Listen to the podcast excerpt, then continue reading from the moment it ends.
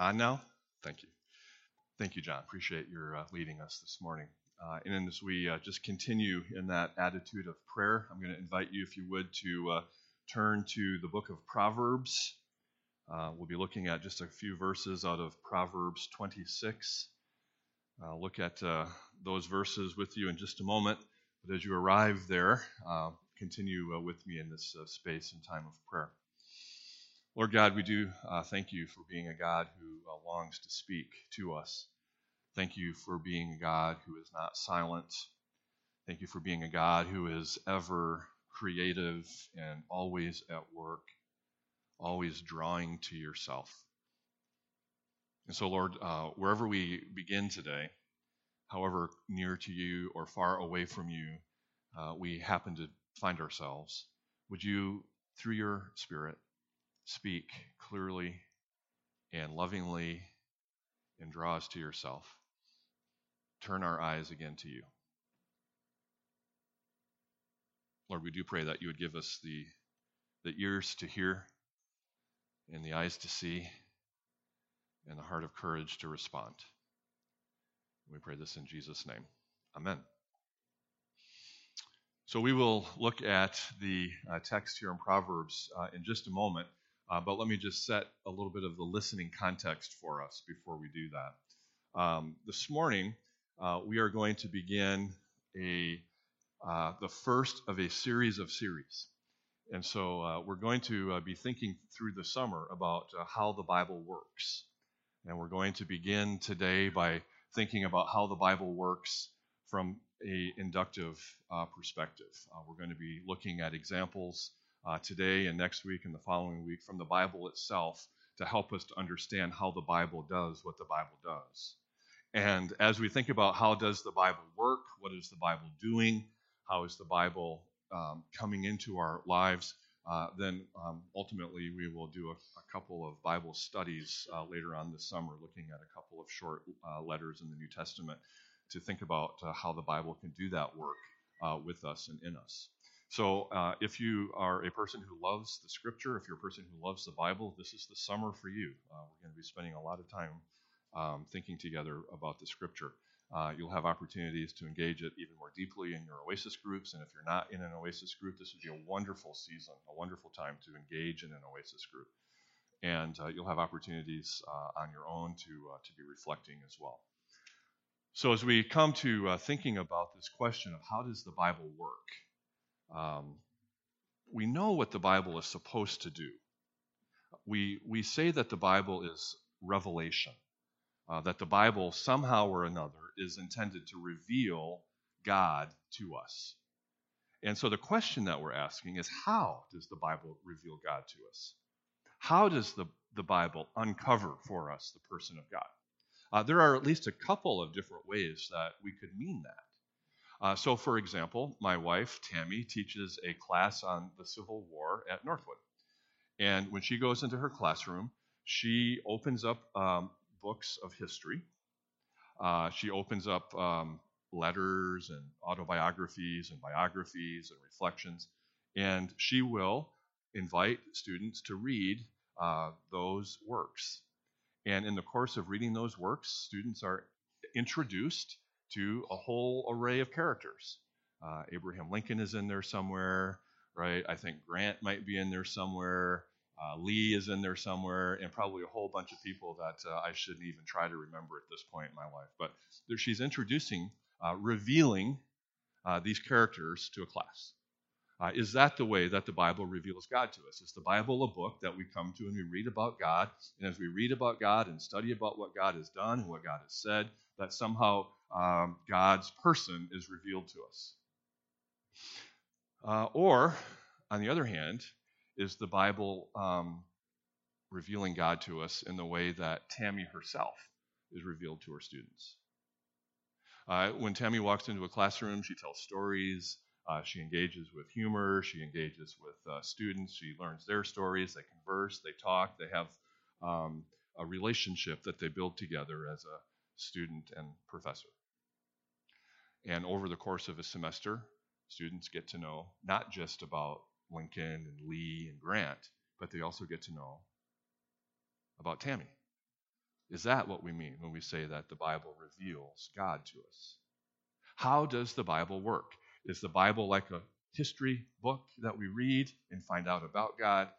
Is the Bible like a conversation that we engage in with a friend or with a spouse or with a child and we learn about the person? How does the Bible do that? Not just revealing God, but revealing God's person. How would the Bible go about that? And here's why here's here's why this is such an important question. In fact, uh, as I've been thinking about this for the last year or so, I've I've come to believe that the question about how does the Bible work, uh, it may be the most important question you'll ever ask yourself. It may be the most important question you'll ever ask yourself. It may be the most important thinking you'll ever do as you work out for yourself. How is the Bible doing this? How is revelation happening here? Why? Why is that such an important question? Here's why.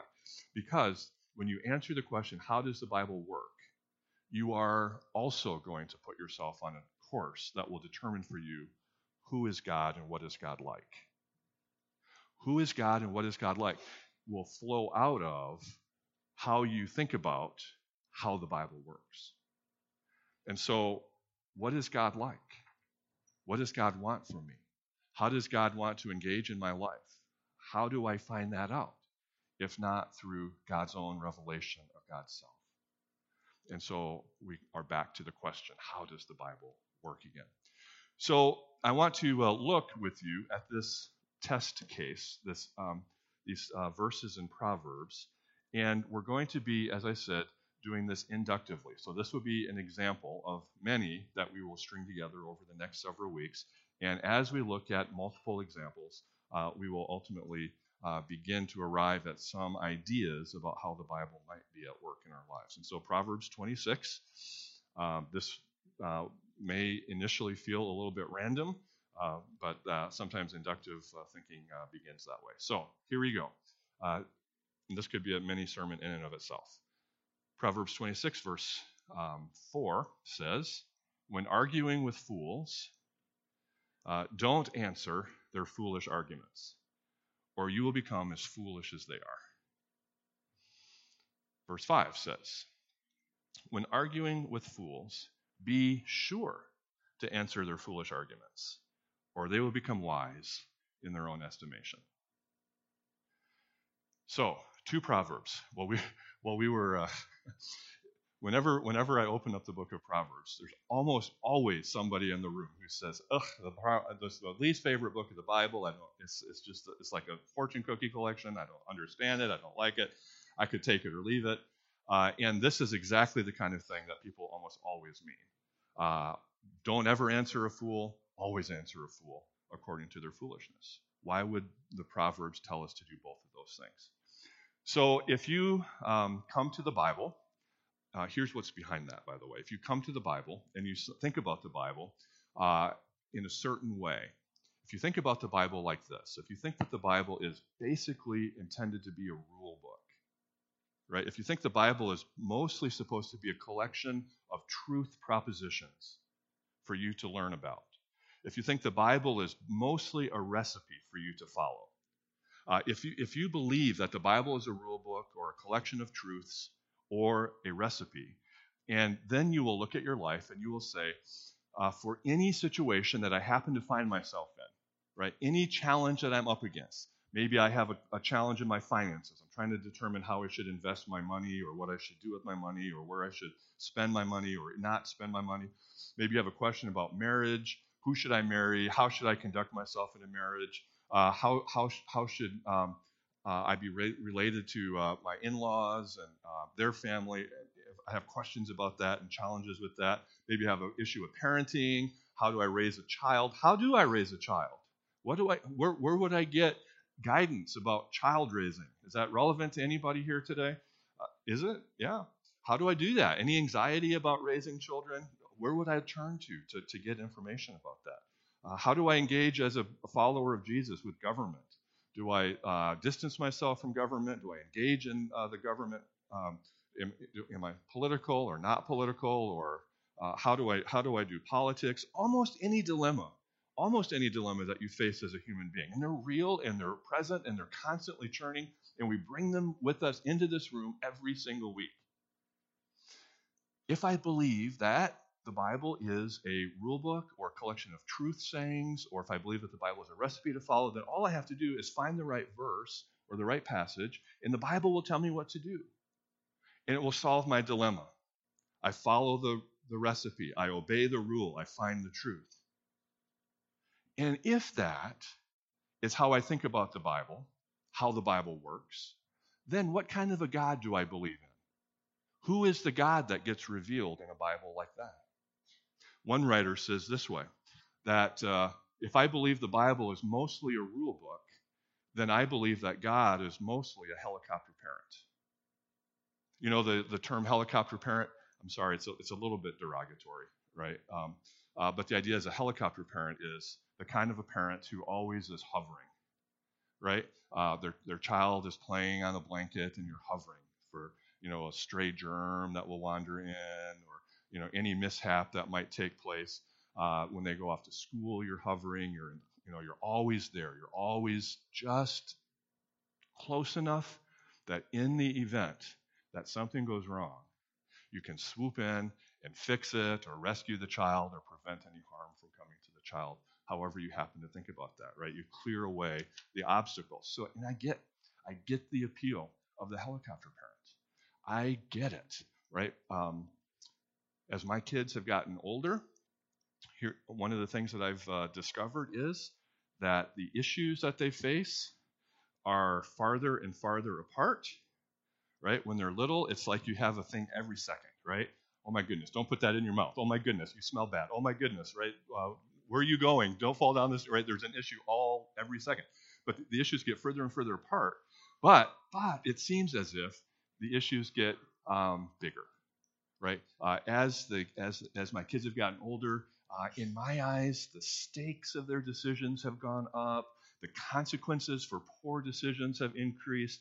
And sometimes, uh, it, as, a, as a dad, it's just an overwhelming desire to swoop in and fix it right i can bail you out of that problem i can i can get in front of that for you i can i can solve that dilemma for you the overwhelming press, pressure inside of me to do that and what i also believe is that that pressure is more about me uh, it's more about my discomfort and my fears and my um, and my need to have things look okay and be okay and uh, to, to to to not be helpless that pressure inside of me to swoop in is more about me than it is about my kids. I understand that. I get that.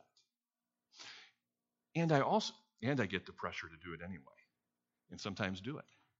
And and I get the appeal of having, have, having a God who does that. If God is perfectly loving and completely powerful and completely wise wouldn't I want God to come in and swoop in and solve my problems and answer my dilemmas and be a part of uh, solving the challenges that I'm facing? That seems like it would be a pretty good deal. I get the draw to that. But the problem with that view, as I see it, is that that view is magical. That view is more like Aladdin and his magic lamp than the Bible. Uh, that's a view that says, you know, if we teach our kids or we teach ourselves that we just rub the Bible the right way and an answer will pop out, the truth will pop out, the recipe will pop out, the rule will pop out, my problem will be solved. When I begin to treat the Bible that way, then we end up with a very disenfranchised generation because the Bible just simply doesn't behave that way. So let me just be really clear what I'm what I'm sometimes comparing and contrasting is useful. What, what I'm what I'm saying is uh, that when we come to the Bible as a rule book, uh, we end up with a God who's a helicopter parent. What I'm not saying is, therefore, I believe that God somehow is impersonal or that God doesn't care about the details of your life or that God is distant or aloof or detached or hands off in some way. I'm not saying any of those things. I don't believe those are the only two options. Uh, there, there's another way of thinking about God's presence in our life uh, that I believe actually takes the Bible seriously, the way that the Bible actually works, the way that the Bible shows up, the way that the Bible is um, active today. I'm not saying that God is not interested in the details of our lives. I'm also saying uh, if we think the Bible is mostly a rule book, or mostly a collection of truths, or mostly a, um, uh, um, a recipe to follow, uh, we end up with a God who's very, very different. So let's start with our example here from Proverbs. Uh, let's say one day that you are um, scrolling through Facebook, right? And you get to a post, and it's an absolutely ridiculous post, right? You're sort of uh, fringe friends with the person who posted this. Uh, it's on a very hot uh, button issue, uh, and it's um, very, very inflammatory. It's inappropriate. It's wrong. Uh, you recognize um, that the, you know it's it's nonsense. Maybe it's even dangerous. It's it's a, it's offensive. It's objectionable. You you see the post. It's on, it's sitting right there in front of you, right? You read through it, and now you have a dilemma. Do you answer it, or do you not answer it? Right? When you see a post like that, let's let's just do a poll here, right? How many of you think? Now, be honest, not just think. How many of you do answer that? How many of you type in something? Anybody anybody type something in? Couple. couple? okay, so sometimes. And and how many of you would never uh, type something in? Okay, you're both wrong. Because if you go to the Bible, right? If you go to the Bible and you say, "Do I answer a fool according to his fo- his foolishness? Do I respond to the foolishness?" The Bible here in Proverbs says, first of all, yes, absolutely. You should absolutely respond to the fool. And then it says, definitely not. Don't ever respond to the fool. You're both wrong. And you're both right at the same time. How can that be? The Bible has not given me a very clear rule to follow, it has not given me a clear truth to obey. What do I do? You say, well, uh, maybe what you do is you add up the verses, right? You add up all the verses that would tell you answer the fool, and you add up the other verses that say don't answer the fool, and whichever one gets the most votes, that's where you go. But we all understand that that would be a very bizarre version of a rule book, right? Recipes don't work that way, right? Could you imagine uh, cooking something like that? And do I add garlic or do I add sugar? Well, uh, the word sugar shows up more often, so it's the sugar for me. Uh, I, how, how would that work if that was the, the procedure? So the Bible isn't functioning here in this case like a rule book. It isn't giving us a single clear truth to follow. Sometimes you answer, sometimes you don't answer. Always, never. Both of them. And so you step back and you say to yourself, how is the Bible working here? What is the Bible doing? You recognize a few things when you do that. The first thing that you recognize is that the Bible is really, really old. This is a really old book. And sometimes we need to remind ourselves of that. Uh, this piece of wisdom in Proverbs 26 wasn't written for Facebook. Right? We all know that, right? Uh, this piece of wisdom was not written for your office conversation. Uh, it wasn't written for your family gathering.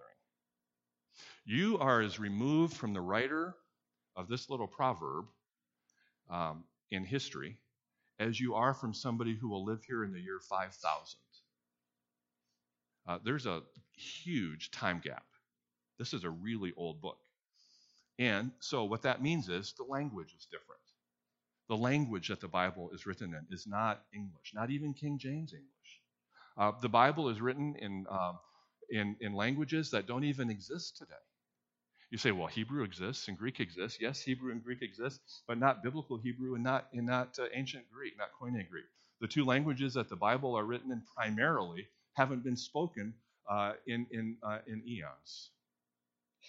And so if you think that's not an issue, uh, pick up a copy of Beowulf and read it in the original English.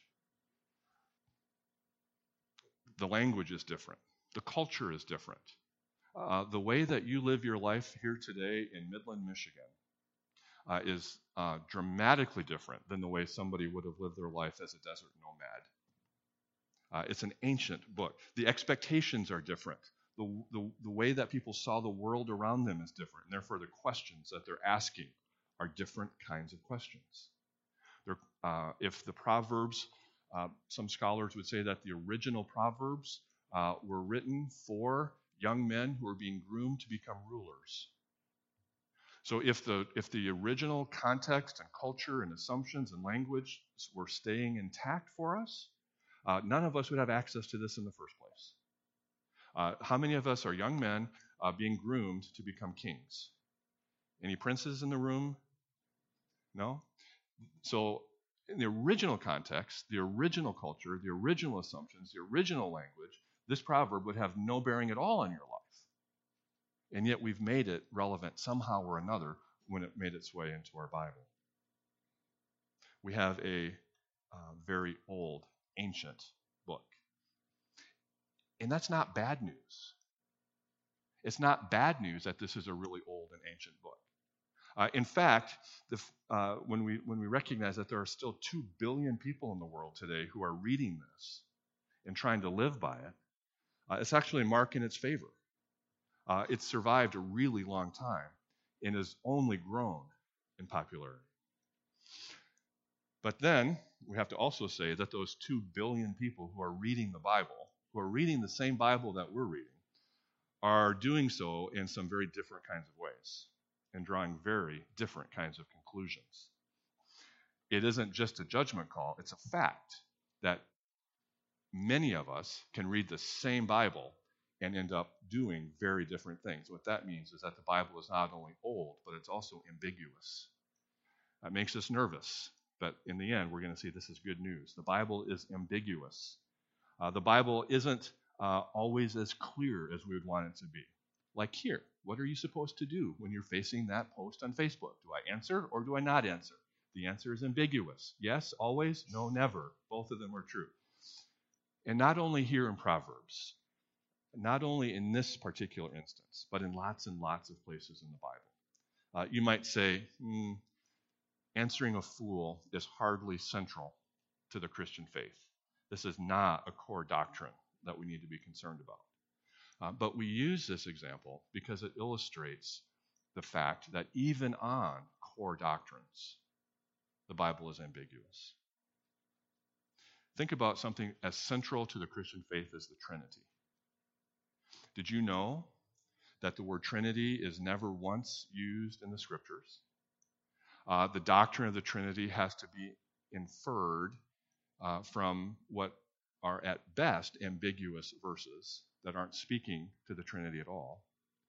And furthermore, the way that the doctrine of the Trinity has been formulated is sharply divided. The way that the Eastern Church, the Orthodox Church, thinks about the Trinity is incredibly different from the way the Western church thinks about the Trinity.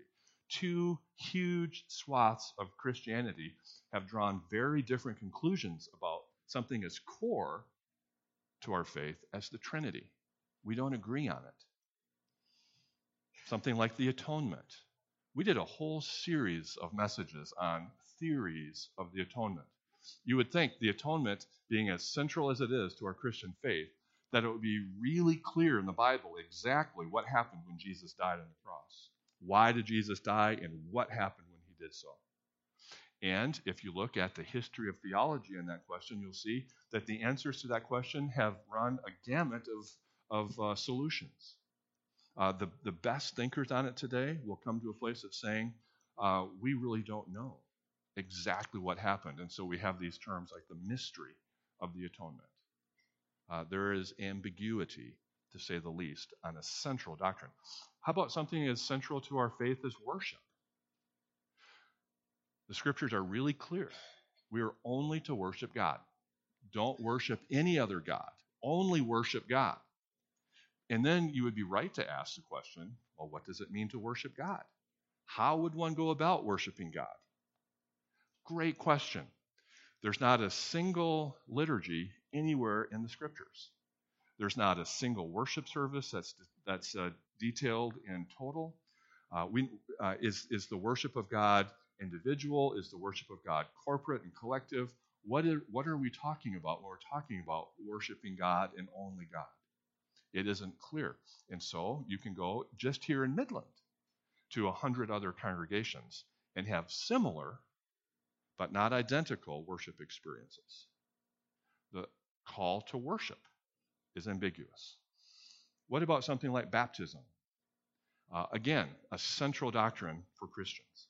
Baptism, uh, we would recognize, is at the very center of what it means to belong to the community of faith. But what does baptism mean?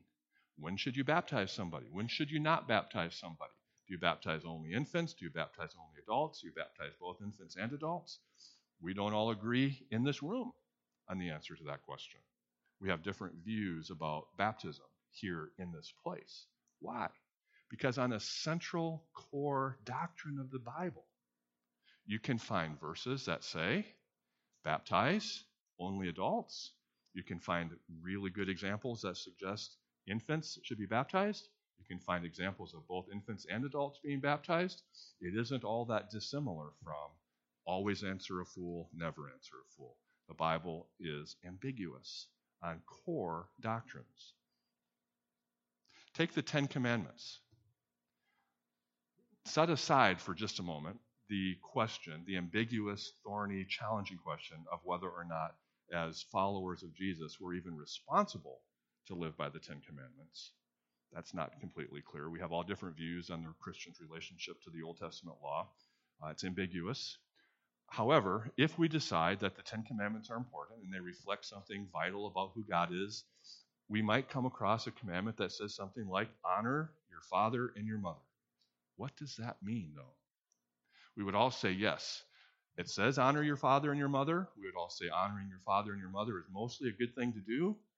And, and even if, even if I am absolutely committed to the idea that the Bible is a rule book, that the Bible is a collection of truths, that the Bible is a recipe that I just simply have to follow. How do I relate to my parents?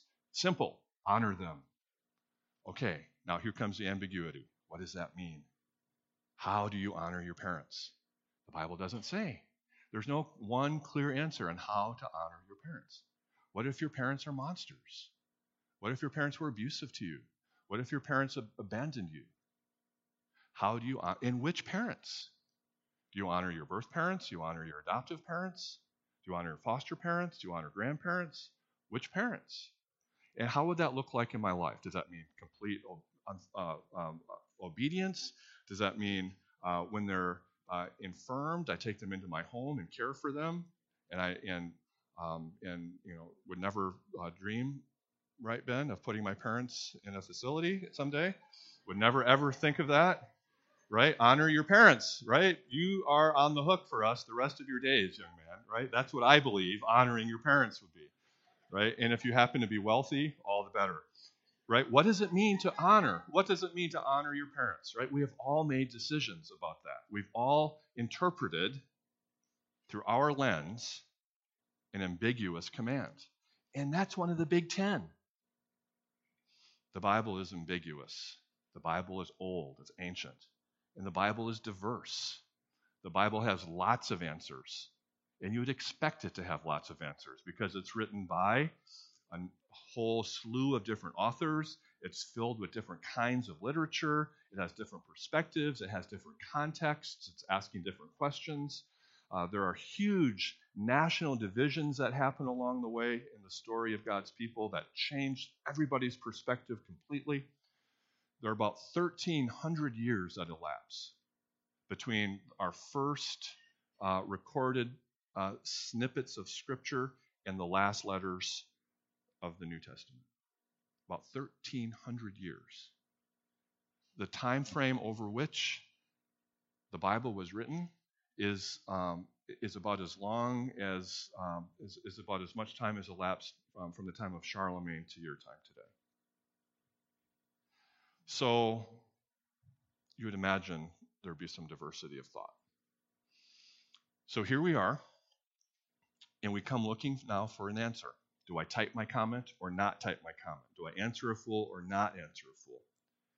And in at least in this case, and I'm suggesting many, many others, the Bible just refuses to behave like a good rule book. It doesn't just simply say obey. It refuses to do that. Instead, the Bible is going to work by teaching me something bigger. What the Bible is going to do is teach me wisdom.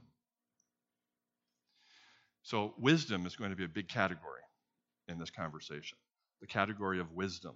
And in uh, the book of Proverbs, wisdom makes sense, right? We, these are saying wise sayings. Proverbs are, by definition, intended to teach us wisdom. And what we're going to be suggesting through this series this summer is that not only is the book of Proverbs intended to teach us wisdom, but the entire Bible is intended to invite us to a place where we're learning and practicing wisdom. And when we're talking about wisdom, some of us are saying, ah, that doesn't sound, that sounds odd to me. That sounds like philosophy, not Christian faith. Uh, when we're talking about wisdom, though, we're talking about more than uh, just being smarter. Sometimes when we think about wisdom, we know better, but our mental model of wisdom is, ah, the Bible, you know, just to make me smarter. And that's not what we're saying. When the Bible talks about wisdom, uh, there are much, much higher stakes at play. Uh, so, uh, one way we can see that is that the opposite of wisdom is foolishness. And I absolutely guarantee you that a fool in the Bible is something that you do not want to be. Right? You do not want you do not want to be a fool. You do not want God to think that you are a fool. Uh, being a fool is is a bad way to go. So there, there's some um, um, um, similar words that always get used to describe a fool in the Bible. They're ungodly, they're ignorant, right? They're prideful, they're greedy, uh, they're destructive, their own destruction and the destruction of others. Uh, look at some of these verses following, um, verses 4 and 5.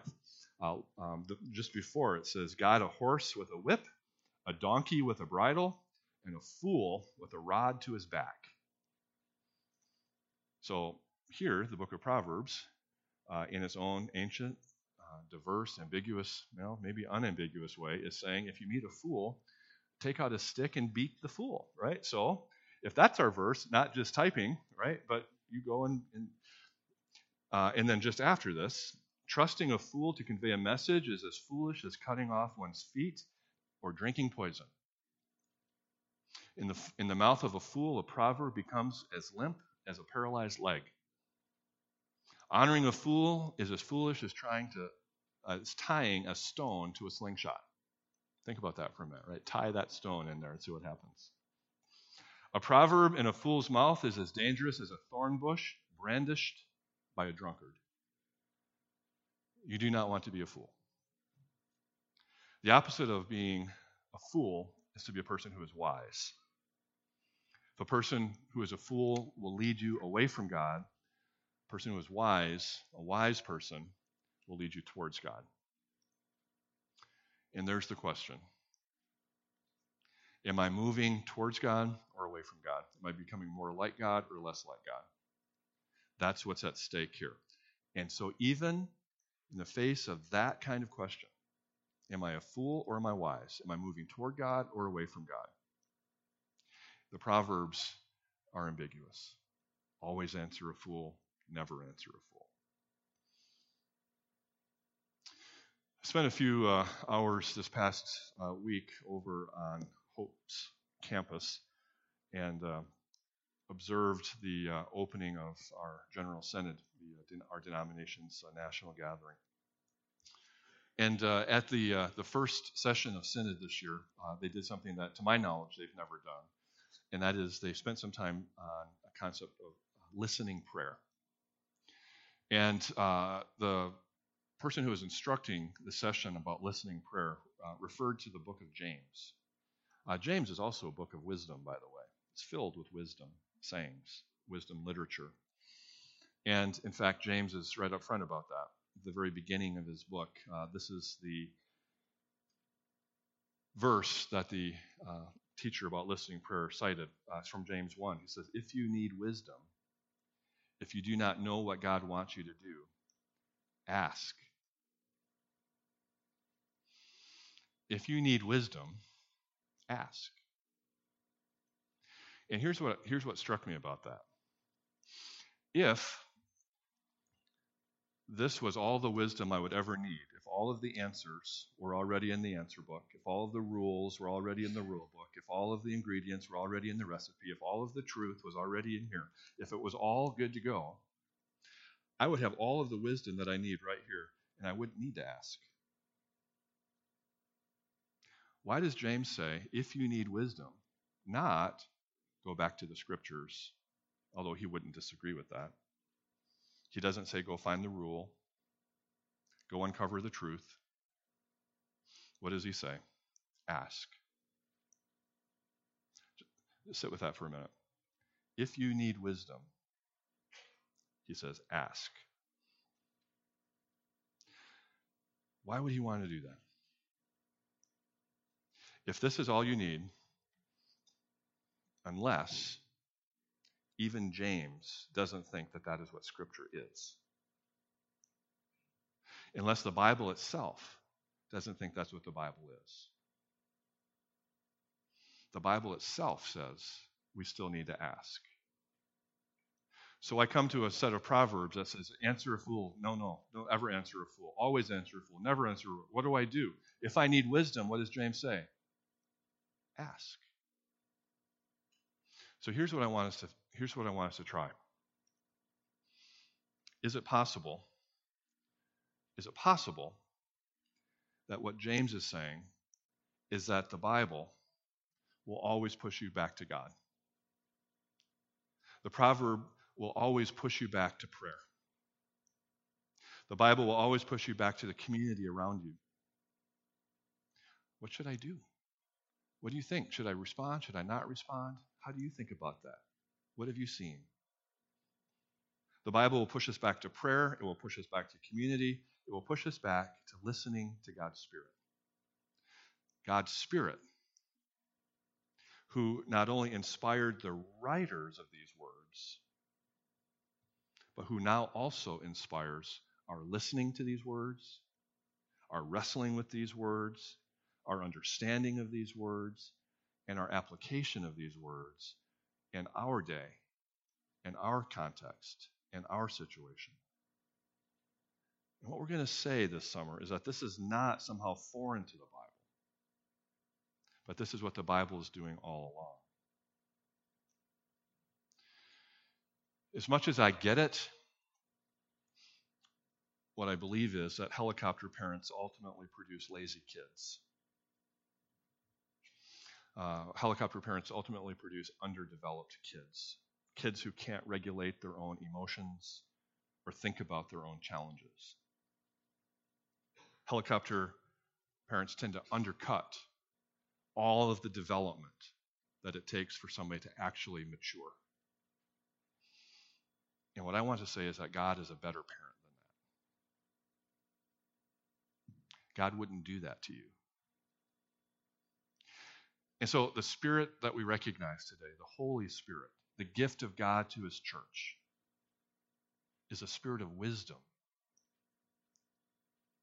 And because we have the gift of the spirit of wisdom, we don't come to the Bible with sort of passive obedience but rather we come with active engagement, hard questions, deep wrestling, profound prayer. And as we begin to do that, we meet God. God is revealed to us. And the character of God begins to be formed in us. That's how I think the Bible works. Would you pray with me, please? Lord God, we do uh, thank you for your word. Thank you for a thousand years of men and women and kings and shepherds, rulers and peasants, insiders and outsiders, winners and losers for a thousand years of, of, of people like that, engaging you, wrestling with you, asking of you, seeking wisdom. Lord, help us to do that. Help us to be faithful to your word, not just as a passive rule book to follow, but as a living conversation where your spirit is alive and active in us. Lord, help us to trust you enough for that to be our story too. In your name we pray. Amen.